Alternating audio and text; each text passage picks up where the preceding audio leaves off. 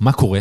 היום אנחנו נדבר על סוג שונה לגמרי אה, של חברה מהחברות שאנחנו בדרך כלל אה, מארחים כאן, אבל לפני שנגיד אה, שלום לאורח שלנו, נזכיר לכם את שני שיתופי הפעולה החשובים שלנו. א', שיתוף הפעולה עם כלכליסט, גם הפרק הזה יוצא במקביל ככתבה באתר כלכליסט, וגם שיתוף הפעולה עם נותני החסות שלנו, אינטל איגנייט, שפתחו את ההרשמה לבאץ' הבא, קצת במספרים, עד היום...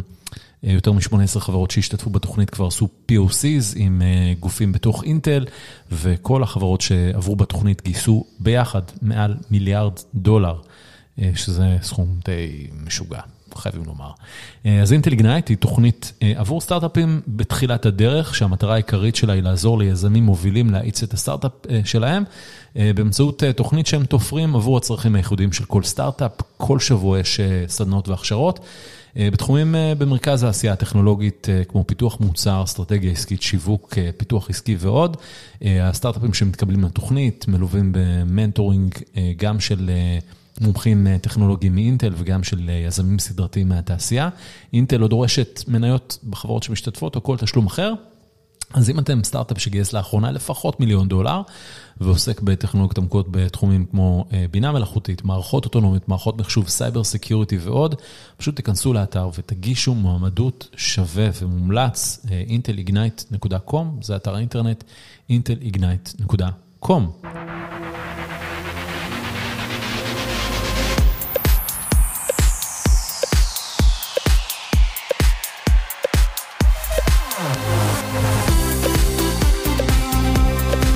שלום לעמי אברהמי. שלום רב.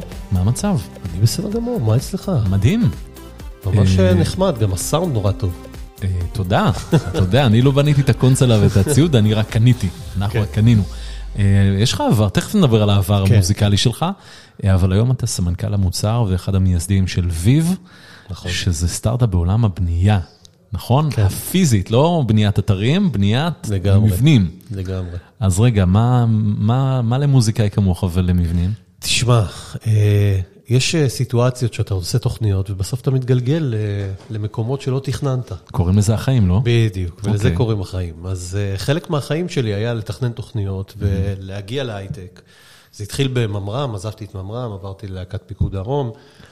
עזבת את ממר"ם? אה, עזבתי הוא עזבתי. זה תלוי אוקיי. איך מסתכלים על זה. אה, עכשיו, בדרך כלל כשעושים יחידה כזאת שאנשים רוצים להגיע אליה או משהו כזה, מגיעים להיות עובד רס"ר באיפשהו. איך נכון. נהיית בלהקת פיקוד דרום? יפה. אז אה, זה סיפור, היינו יכולים לעשות על זה פודקאסט שלם, נעשה אוקיי. את זה, אם יש לך פודקאסט בתחום הזה, צה"ל. בתחום צה"ל. אז אפשר לעשות את זה, אבל בגדול התאמצתי מאוד והצלחתי להגיע ללהקות.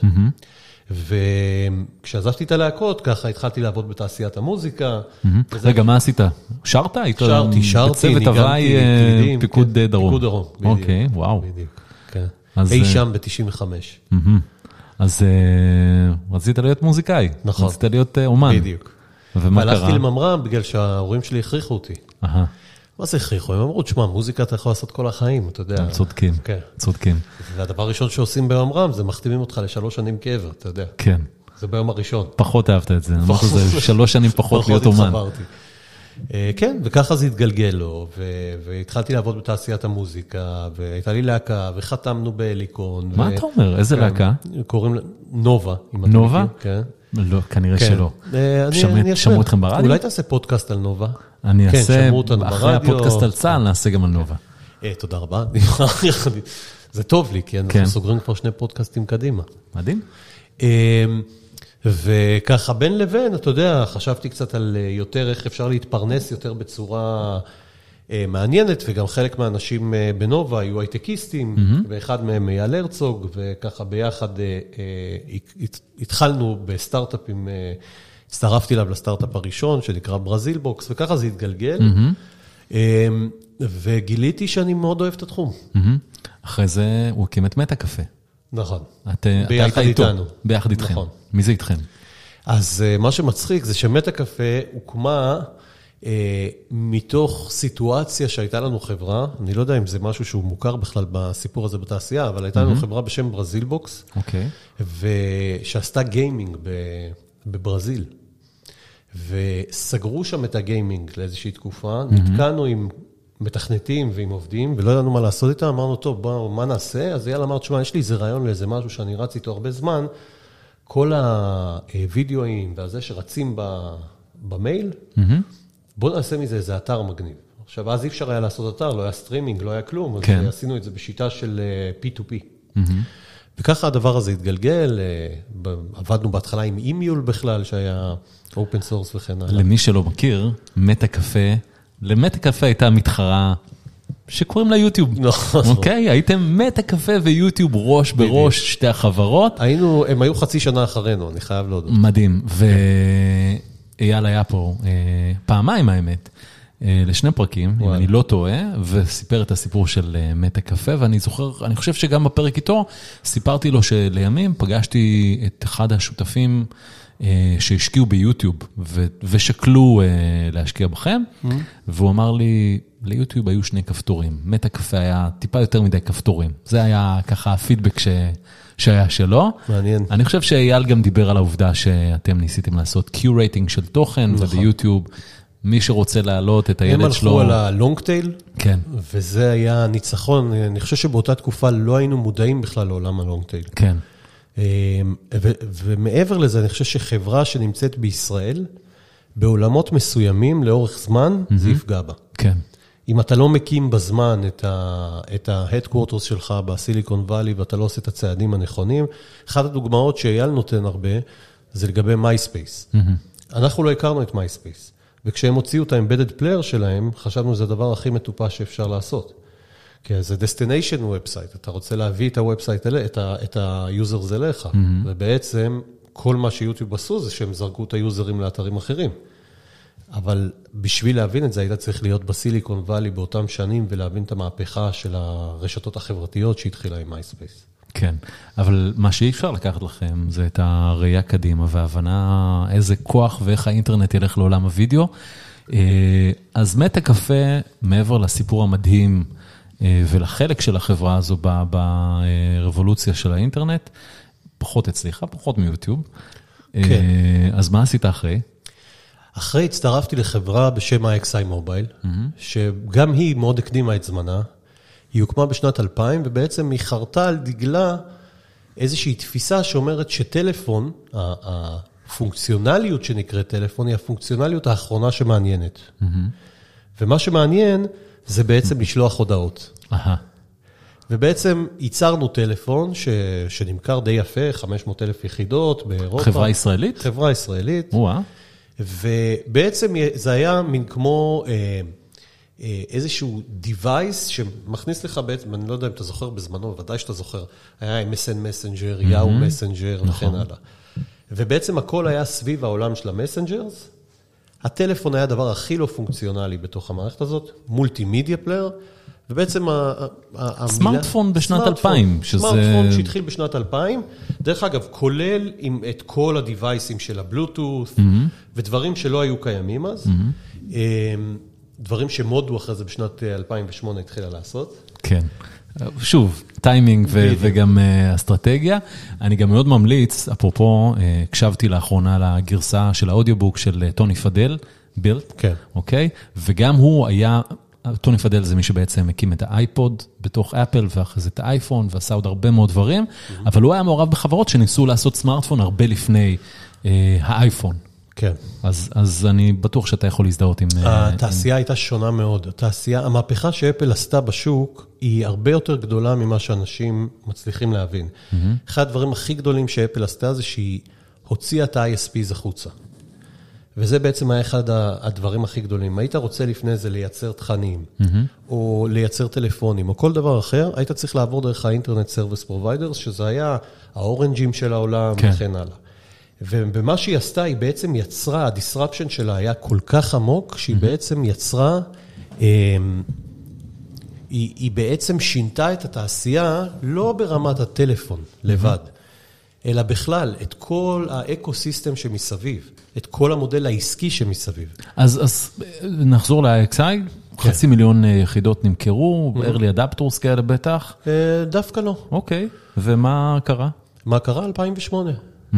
אוקיי, די ברור. אז מ-2000 עד 2008 היית ב... לא, אני מ-2005 אוקיי. עד 2008. הבנתי.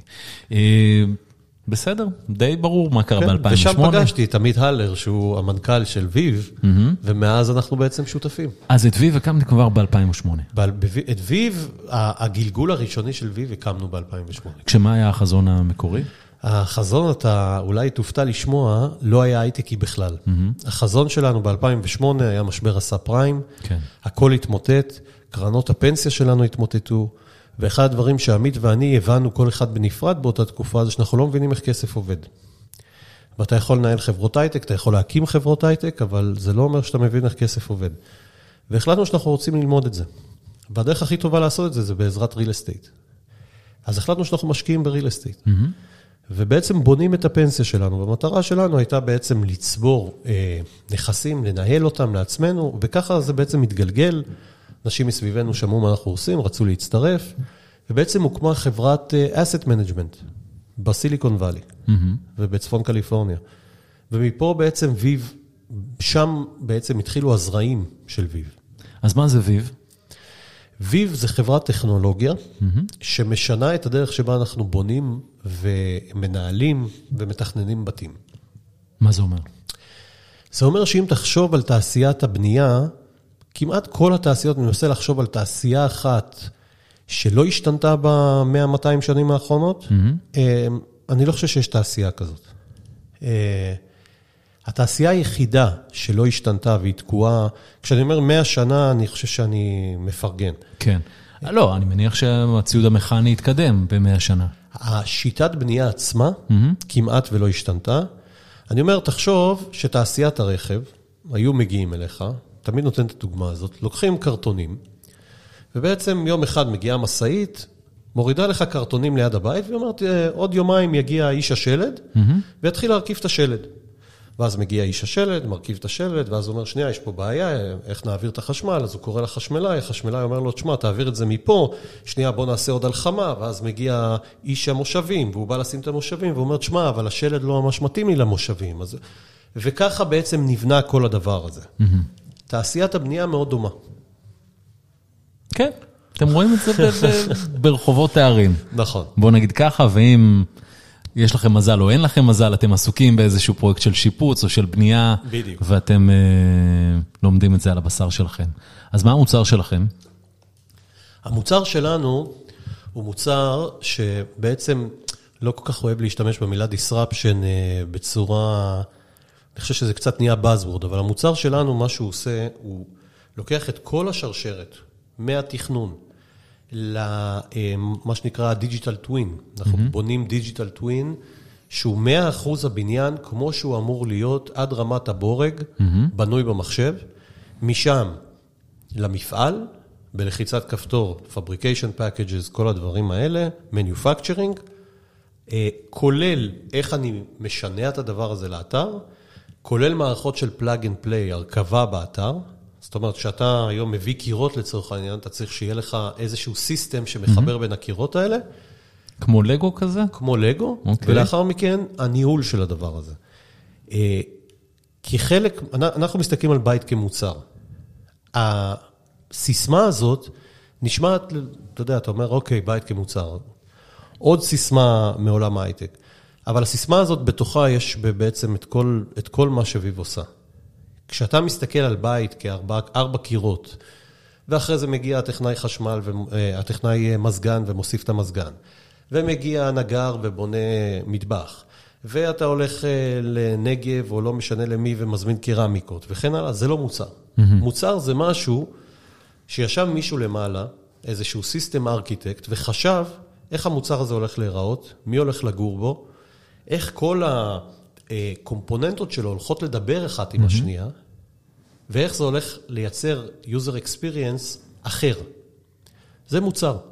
אז אני לא מזמן הייתי מעורב בכנס של אה, Construction Tech ו-Property Tech בישראל, וראינו איזה סרטון שלכם, ובעצם המוצר זה מה? זה קיר עם החשמל והאינסטלציה והכל שמגיע אה, לאתר הבנייה, מרכיבים אותו כמו לגו, נכון? זה לא המוצר, זה איך אנחנו עושים את זה. אוקיי. המוצר הוא בעצם התכנון של הבית בכלים שהם שונים מאוד מהכלים שמתבצעים כלומר, היום. לא אוטוקאד כמו שהיום... אה, לא אותו אוטוקאד שאתה מכיר, לא אותו תכנון ב-2D כמו שאנחנו מכירים. אוטוקד זה בעצם התוכנה ששולטת בשוק נכון. התכנון האדריכלי, נכון? שזה דרך אגב אומר המון. כן. שהיום רוב הפרויקטים עדיין נעשים באוטוקאד. אוטוקאד זה תוכנה דו-ממדית, שיש לנו משפט שהרבה אדריכלים הולכים לשנוא אותי על על זה שאני אומר את זה, אבל ששום אדריכל לא בנה בית.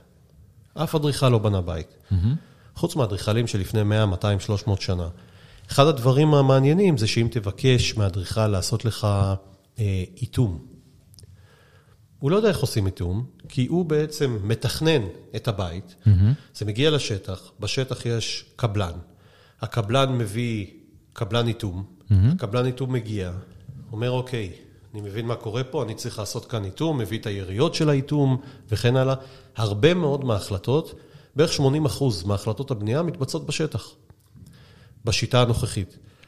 בשיטת המוצר, הדברים עובדים אחרת לגמרי. בשיטת המוצר, ההחלטות, אין החלטות. הכל מתוכנן, וברגע שאני לוחץ על כפתור, המפעל, המכונות במפעל, לא יודעות אה, לדבר.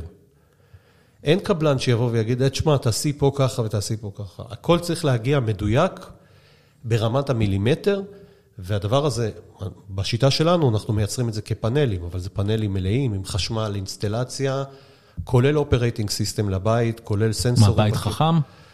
כן, ה- ת- זה נשמע לי כמו משימה משוגעת, לגמרי. מורכבת. זה לא עכשיו להרים מערכת אה, תקשורת פנים-ארגונית ב- אתה צודק. בענן. זה. להקים גם, בעצם לבנות את המערכת, לתכנן את הדבר הזה. נכון. מפעלים שמייצרים את הקירות האלה, בסופו של דבר איזושהי מערכת שמפקחת שהדבר הזה קורה כמו שצריך בשטח. דרך אגב, זה לבתים פרטיים או לבניינים? מה... מה... אז בעיקרון, מה הפוקוס? להכל. אוקיי. היום אנחנו מתפקסים רק בבתים פרטיים, כי בערך 85% מהשוק האמריקאי הוא בתים פרטיים. נכון. אבל uh, הסיסטם שפיתחנו מתאים להכל. הכל שאלה של uh, איפה אתה מתמקד בשלב הזה. אז איפה אתם מתמקדים? אנחנו? כרגע החלטנו שאנחנו מתמקדים בבתים באזור מסוים בארצות הברית? אה, בעיקר המפעל ייצור קליפורניה. שלכם בקליפורניה. אה, כן, המ- המפעל שלנו כרגע, המפעלים שלנו כרגע בקליפורניה, אנחנו אה, בקרוב כנראה נפתח עוד מדינה, לפחות, אבל היתרון בקליפורניה זה שבגלל שבטח הרבה אנשים פה מכירים את זה, קליפורניה זה המדינה הכי מסובכת בארצות הברית, מבחינת רגולציה. אוקיי. אם לדוגמה המדינות שבמיד-ווסט הן המדינות הכי פשוטות, כי יש בהן מעט מאוד אה, רגולציה, לצורך העניין ניקח את טקסס אה, וכן הלאה, קליפורניה היא בדיוק בצד השני. היא מאוד ליברלית, היא אה, מאוד, כל הנושאים של כדור הארץ וגרינטק וכל הדברים האלה, היא הכי מפותחת. מצד שני, יש לה המון בעיות של רעידות אדמה, של שריפות וכן הלאה. זאת אומרת שכשאנחנו מסתכלים על כל המכלול, להתחיל בקליפורניה זה הדבר הכי גרוע שאתה יכול לעשות כחברה, בתחום הנדל"ן. בתחום הנדל"ן. כן. אוקיי, אבל פשוט ולצערנו זה שם. הכסף ושם אתם מכירים את אה, אה, לא, קליפורניה. האמת שזה קרה כי פשוט שם, שם ההייטק ושם כן. התחלנו. נכון. אמ, איך משכנעים אדריכל שמכיר את אוטוקאד, יודע מה זה לתכנן, יודע איך הדבר הזה עובד, כבר עשרות שנים זה עובד באותה צורה, לעשות shift כזה רציני ולהתחיל לעבוד על המערכת שלכם? זה חתיכת המרה. אתה יודע, בהרבה מאוד תעשיות אחרות שאתה עושה disruption, קודם כל disruption אתה בדרך כלל בא מבחוץ. disruption לא יכול להגיע מבפנים. אה, אם אנחנו דיברנו קודם על אפל, אז אתה יודע, כשהם הגיעו עם האייפון, הם לא היו חברת סלולר, הם מעולם לא התעסקו בתחום הזה, לא היה להם שום אספירציות, וגם כשהם יצאו, כולם אמרו, אה, כל המתחרים אמרו, הם לא מבינים מה הם עושים, הם לא קשורים לתעשייה. אה, אז תמיד disruption בא מבחוץ. בתעשי, בתעשיית הבניין, הבנייה, disruption לא יכול לבוא רק מבחוץ, כי אתה חייב על פי חוק אדריכלים, structural engineers, אה, מהנדסי אינסטלציה, כל האנשים האלה הם בתוך התעשייה. כן. עכשיו, איך אתה לוקח אנשים שבמשך שנים רגילים לעשות משהו בצורה מסוימת, לימדו אותם לעבוד בצורה מסוימת, הם עבדו בתעשייה בצורה מסוימת, ואתה אומר להם, תשמעו, אתה צריך עכשיו לקחת את זה ולהפוך את זה ב-180 מעלות ולחשוב הפוך. תחשוב, כשאתה מתכנן, אתה צריך לתכנן למניופקצ'רינג, אין קבלן. אתה בונה. אז מי מי מרכיב? אתם מרכיבים? אנחנו עושים הכל. אתם עושים הכל. כן. אז מה, איך, איך זה עובד? איך האופרציה עובדת? לכם יש אדריכלים אה, אצלנו כולם in-house, ואתם הולכים ללקוחות פרטיים שרוצים לבנות בית, זה בעצם, אותם אתם לא צריכים לשכנע. לקוחות פרטיים, Developers, Developers, אוקיי? יזמים. יזמי נדל"ן שבונים בניינים או בתים. מאות יחידות, אוקיי. מינימום. זאת אומרת, אנחנו בדרך כלל נכנסים לפרויקט שהוא לא פחות מ-50-100... מה, כלומר, שכונה חדשה של, של בתים פרטיים איפשהו בקליפורניה? זה תראה, ה... ארה"ב היא כל כך גדולה, שכשאני מדבר על 100 בתים, 100 בתים הרבה פעמים זה אפילו לא שכונה, כן. זה יכול להיות 5% משכונה. אבל מי שמטייל ב- בק- בקליפורניה רואה בתים פרטיים שכל אחד נראה אחרת. נכון. אז מה, איזה... חשוב לדעת איפה לטייל. כן. בוא נגיד ככה, בפאלו אלטו ובסאניבל, שאני נכון. מגיע לשם, כי ההייטק שם, כן. ככה אז זה גם נראה שם. בפאלו אלטו ובסאניבל, שבונים שכונה חדשה, בדרך כלל השכונות האלה זה שכונות של כמה אלפי יחידות. אה, הם בדרך כלל mixed use, זאת אומרת, יש לך, חלק מהשכונה זה multi families, מה שנקרא, יש לך town homes ויש לך בתים פרטיים. כן. אה, הבתים הפרטיים יכולים להיות כמה מאות יחידות, הטאון הומס זה גם משהו כזה, ובסוף ה- ה- זה מאוד תלוי באזור. דיבלופר שקונה קרקע בארצות הברית, לוקח לו כמה שנים לפתח אותה, ובדרך כלל הפרויקטים, אה, יש פרויקטים שם של עשרת אלפים יחידות, של עשרים אלף יחידות, זאת אומרת, הכל קיים בארצות הברית. את, בעצם זה שוק היעד שלך. זה שוק יזמי נדל"ן שבונים שכונות של אה, בתים פרטיים. נכון. בקליפורניה יש כבר שכונות כאלה עם בתים. של ויב? בוודאי. איפה? אה, בסיליקון וואלי, איפה בסיליקון וואלי? עיר בשם סן קרלוס, אוקיי. אתה יכול לבוא לראות. אוקיי. אה, בקורונה, עיריית סן חוזה פנתה אלינו, היא הייתה צריכה עזרה בלייצר אה, 78 יחידות אה, תוך כמה חודשים, כי הייתה לה שם בעיה של מגורים, הייתה, זה היה ל-affordable housing, ובעצם, אה, מה שנקרא, אה, נחלצנו לעזרתה ובנינו 78 יחידות בחודשיים וחצי. וכשאתה בא ליזמים כאלה, מה הפרומיס שלך? מה זה יותר מהיר, יותר יעיל, יותר זול? או מה... יותר מהיר. כן. אה, בכמה יותר מהיר? אה, נגדיר את זה ככה, זמן הבנייה הוא פי ארבע יותר מהיר. אוקיי. אה, מאוד מאוד תלוי במוצר שהם רוצים. אה, אם התכנון מצריך תכנון יותר ארוך, אז אה, אם זה משהו יותר מורכב, אז יש לך תכנון יותר ארוך. אה, אבל בסך הכל זה פי ארבע יותר מהיר. המחיר בדרך כלל יהיה נמוך יותר, וה-quality בדרך כלל יהיה הרבה יותר גבוה. בכמה נמוך יותר? זה מאוד תלוי. אם אתה משווה quality to quality, אנחנו 50 אחוז מתחת. כן. אה, העניין הוא שלפעמים אנחנו מספקים את המוצר שלנו שהוא משמעותית יותר טוב, אה, באותו מחיר כמו שעולה לך לבנות מוצר שהוא מאוד מאוד אה, זול. אה, מתי אה, קם הבניין הראשון, או הבית הראשון, בשיטת ויב? לפני חמש שנים בערך. ואיך היה להיכנס אליו? תשמע, כל דבר כזה הוא מדהים, הכל נעשה באבולוציה. כל פעם יש גרסה חדשה, היום אנחנו בגרסה 6. אה, הבית הראשון היה בגרסה 1. אה, זה לא היה כל הקירות מלאים, זה היה רק... אה, אלמנטים. זה, זה היה אלמנטים מסוימים, וחלק, אה, ה framing היה בוצע אצלנו במפעל. והיום כל הבית מיוצר אצלכם, או שצריך ללכת לרעפים לאיזה... הכל אצלנו. הכל. איקאה כזה, בית איקאה. מאיקאה שמגיע איקאה. לשטח. דרך אגב, גם האנשים שלנו בשטח, הם לא נקראים אה, construction אז מה? labor, הם נקראים assemblers. assemblers, מרכיבים. מרכיבים. הם לא בונים, הם בדיוק. מרכיבים. כי זה סוג של בית לגו. בדיוק. אמ, תספר לי קצת כמה עובדים יש לכם, כמה כסף גייסתם, יש לנו היום למעלה מ-270 עובדים, אה, כולל ה assemblers או אלה כולל עובדים? ה assemblers. עד היום גייסנו למעלה מ-600 מיליון דולר.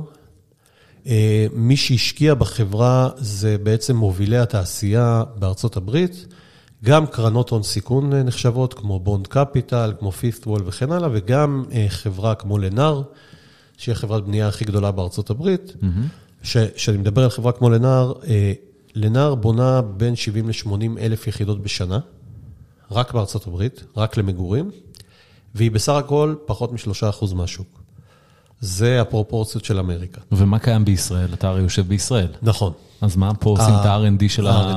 המערכת, ה- ה- בעצם התכנון? ל- נכון. ל- לא. R&D של הכל נמצא בישראל. בוא נגיד שבערך 80 אחוז ממה שוויב עושה מפותח בישראל. טוב, זה לא סוד שלפני כמה חודשים הייתם צריכים אה, לצמצם, נכון? חודש. פיטרתם הרבה מאוד עובדים, 100 עובדים. אה, סך הכל ב- בכל העולם פיטר- פיטרנו 100 עובדים. קצת יותר אפילו, 130. לא ישנת בלילה בטח. אה, לא, אז איך, איך זה השפיע עליך? כמו שאתה מניח, זה משהו שלא קרה ביום. אה, איך זה השפיע? אני, אתה יודע, זה אחד הדברים שישמעו הכי גרועים, אבל ליזם לפטר, זה בתור מי שגם פוטר בחייו, זה אחד הדברים הכי קשים שיכולים להיות. כי יזם חווה את זה ככישלון אישי. אמ, כי אנשים שמגיעים, זה אנשים שבעצם הרבה פעמים מגיעים בגללו, והוא בעצם אה, בנה את כל הדבר הזה ויצר את ה vision ואת החלום וכן הלאה, ובעצם אתה צריך לבוא ולהגיד לאנשים בנקודה מסוימת, מצטערים, אבל החלום בשלב הזה בשבילכם נגמר. וזה לא באשמתכם, שזה גם גרוע מאוד. כן. אמ, וזה חתיכת אה, מהלך שאני עברתי אותו מספר פעמים בחיים, לא הרבה מאוד, אבל מספיק. אה, וזה אחד, זה, זה הדבר הכי קשה שיזם יכול לעבור. למה, איך הגעתם לזה שאתם צריכים לפטר כל כך הרבה עובדים? אמ, אז 30 ככה- אחוז מהחברה, כן. נכון? אז ככה, שתי סיבות. אם היית שואל אותי חודשיים, שלושה קודם, הייתי אומר לך שאנחנו לא נפטר. אה, שני דברים שקרו. אחד, השוק. אה, כשאתה, כשאנחנו בנינו תוכניות עסקיות לפני חצי שנה ושנה אחורה, בנינו על בסיס unit economics מסוימים, על בסיס יכולות גיוס מסוימות, על בסיס ציפיות של המשקיעים ממך בנקודת זמן מסוימת. ברגע שהשוק השתנה, ואני חושב שבאמת אני הרבה שנים בשוק, אולי בשנת 2000 זה היה כזה קיצוני, מה שקרה פה בחצי שנה האחרונה, ממצב שהשוק בפיק ו- וחברות יוצאות בוולואציות לא נורמליות וכן הלאה, למקום שזה התהפך לגמרי, אה, צריך לעשות חשיבה מחודשת על מה, מה יהיה עוד שנה וחצי. איך נגייס כסף? האם אותם מדדים ש, ש, שעמדו בפנינו לפני חצי שנה יהיו בעוד שנה וחצי? והבנו שלא. וזאת הסיבה הראשונה. הסיבה השנייה זה שהחלטנו שאנחנו מתמקדים ב single families, בבתים פרטיים, וברגע שאתה מתמקד ב single families, אז כל מי שעבד אצלנו על הפרויקטים של multi families, זה לא, לא היינו יכולים להשאיר אותו. כן. אז זה השילוב של שני הדברים האלה. אז מה התוכנית? התוכנית, אתה יודע, אני אומר את זה גם לאנשים, ב, ב, ב, לעובדים. אני אומר להם, מי שמגיע להייטק ולסטארט-אפים באופן ספציפי, צריך לדעת שהוא הולך לחיות בסינוס. וכמו שעכשיו פיטרנו, ב- בעוד שנה, שנתיים, שלוש, אנחנו נגייס ונגיע לפיקים מטורפים, ואז בעוד חמש שנים כנראה שנצטרך לקצץ קצת, ואז זה, הסינוס הזה הוא חלק מהתהליך של, ה, של ההייטק. כי העולם משתנה, התפיסות של המשקיעים משתנות, בצורה כל כך קיצונית, שאתה צריך לדעת, אה, אתה צריך לשמור על המון גמישות, ולהבין שגם אם תכננת משהו, אסור לך להיצמד אליו יותר מדי הדוק, כי אם אתה תפעל בצורה איטית מדי, אתה תפספס את השוק ואתה תפספס את החברה. אה, משהו בחזון השתנה בחודשים האחרונים? החזון לא השתנה כמו שהפוקוס השתנה. הפוקוס השתנה בזה שאנחנו אומרים, תראה, 85% מארצות הברית, אם קודם רצינו להיות מסוגלים לספק הרבה מאוד סוגים של אה, בניינים, כולל בניינים, אה, בנייה לגובה ודברים כאלה, היום הבנו שבגלל שהשוק השתנה, אנחנו צריכים לבחור את הסגמנט, סגמנט אחד ולהתפקס בו, והסגמנט הזה, מה לעשות, בארצות הברית הוא רוב רובו single families. אז אה, יש כבר תוכניות, אה, מתי אתם תהיו רווחיים, מתי, כלומר, אה, כן. אה, מה האסטרטגיה? אז ההערכה שלנו שאנחנו נהיה רווחיים בטווח של אה, שנה וחצי, שנתיים. אוקיי. אתם היום מכניסים כמה בערך? אמ, אנחנו בסביבות הכמה עשרות. עשרות מיליוני דולר. כן. בשנה. כן. אוקיי. ובעוד שנה וחצי, כדי להיות רווחיים, אתם צריכים, מה, לעבור את המאה, או שעוד לא זה? קודם כל, ההזמנות כבר קיימות. כן. אז עכשיו זה עניין של לספק. אתה יודע, תמיד בהייטק, אחת הבעיות הכי גדולות שלך זה לקוחות. כן. אתה כל היום רודף אחרי לקוחות. אצלנו ה challenge הוא הפוך לגמרי. אצלנו ה challenge זה לעמוד בביקוש. וזה סוג אחר לגמרי של התמודדות. אבל כדי לעמוד בביקוש לא צריך הרבה מאוד עובדים ש, שינהלו את הביקוש הזה? זה לא רק עובדים, זה קודם כל לייעל את המפעלים הנוכחיים. Mm-hmm. להיות מסוגל לייצר יותר עם אותה כמות אנשים, להגדיל את כמות המשמרות, לשפר את השינויים שלנו, לשפר את ההרכבות שלה בשטח. זאת אומרת, זה הרבה מאוד דברים שאתה יכול לעשות, ואז בעצם פתיחה של עוד מפעל בשביל לפרויקט חדש. כל מפעל שלנו יודע לייצר בסביבות 800 יחידות דיור בשנה. זאת אומרת, אם אני רוצה יותר, אני מפעלים. מכפיל אותו. כן. מפעל כזה, להקים אותו לוקח בין שלושה חודשים לחצי שנה. אה, וכן הלאה. זאת אומרת, כל דבר כזה, יש בעצם תוכנית שאיך אנחנו גדלים ממפעל למפעל, משפרים, עושים אופטימיזציה, אופטימיזציה של קוסט, אופטימיזציה של, אה, סליחה, של אה, יעילות. אתה חושב שהחזון שלכם זה מה שככה ייראו, תראה, ייראה ענף הבנייה? אין לי ספק. בעוד כמה שנים? אין לי ספק. אין לי ספק. אני רואה, אתה יודע, לפעמים, זה גם עם מטה קפה היה ככה דרך אגב, וגם עם ה-XI. Mm-hmm. אתה נמצא באיזושהי חזית טכנולוגית, לא בהכרח אתה תהיה זה שיחתוך את הסרט. למרות שבביב אני חושב שאנחנו נהיה אלה שנחתוך את הסרט, סליחה, אבל uh, אתה רואה שאתה פורץ איזושהי דרך, ופתאום נוצרה, נוצרת מה, מאחוריך איזשהו, נוצר מאחוריך איזשהו שובל של אנשים שמתחילים ללכת באותה דרך. עכשיו, חלק קיבלו השראה ממך, חלק אה, חשבו על זה עוד לפניך, אבל mm-hmm. לא היה להם את השוק שישקיע בהם עד שנניח הגיעה חברה כמו ויב ופתאום פתחה את הדרך. אז אתה ממש רואה את השוק הזה, דיברת על קונטק. Mm-hmm. אני כבר כמה שנים הולך לכנסים האלה. איפה שקונטק היום, ואיפה שזה היה לפני חמש שנים לדוגמה, או ארבע שנים, זה מוצרים אחרים לגמרי. ועדיין תשים לב שרוב החברות מתעסקות במעטפת, ולא בליבה. כי לגעת בליבה של הדבר הזה, אתה צריך המון כסף, mm-hmm. אתה צריך להיות על גבול המטורף, ואתה צריך שגם המשקיעים יאמינו שאתה מסוגל לעשות דבר כזה. אז, אז מטורף עושה רושם שאתה, כן. מנסה, שכן. משתדל.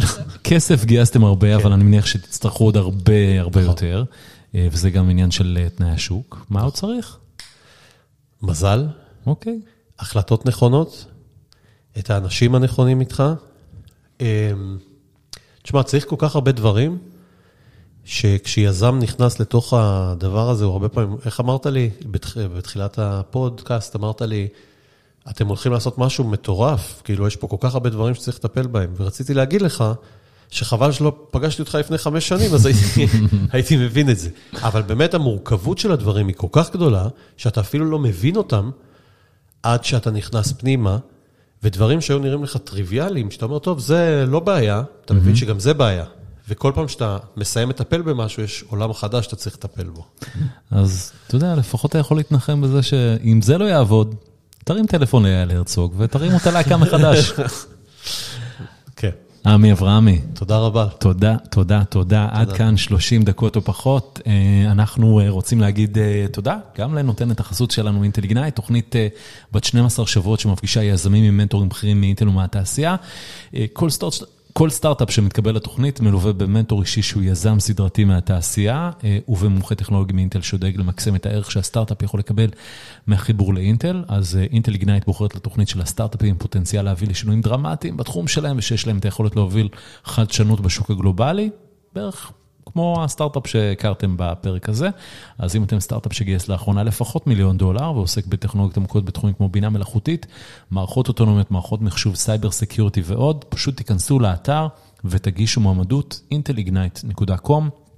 intelignite.com, אנחנו זמינים בספוטיפיי, בכלכליסט, בכל מקום שאתם מאזינים בו לפודקאסטים, אהבתם את הפרק עם עמי, תחפשו את הפרקים שעשינו עם אה, אייל הרצוג, היו שני פרקים כאלה, אם אני לא טועה, דיברנו על קריפטו ועל מטה קפה ועל עוד הרבה דברים.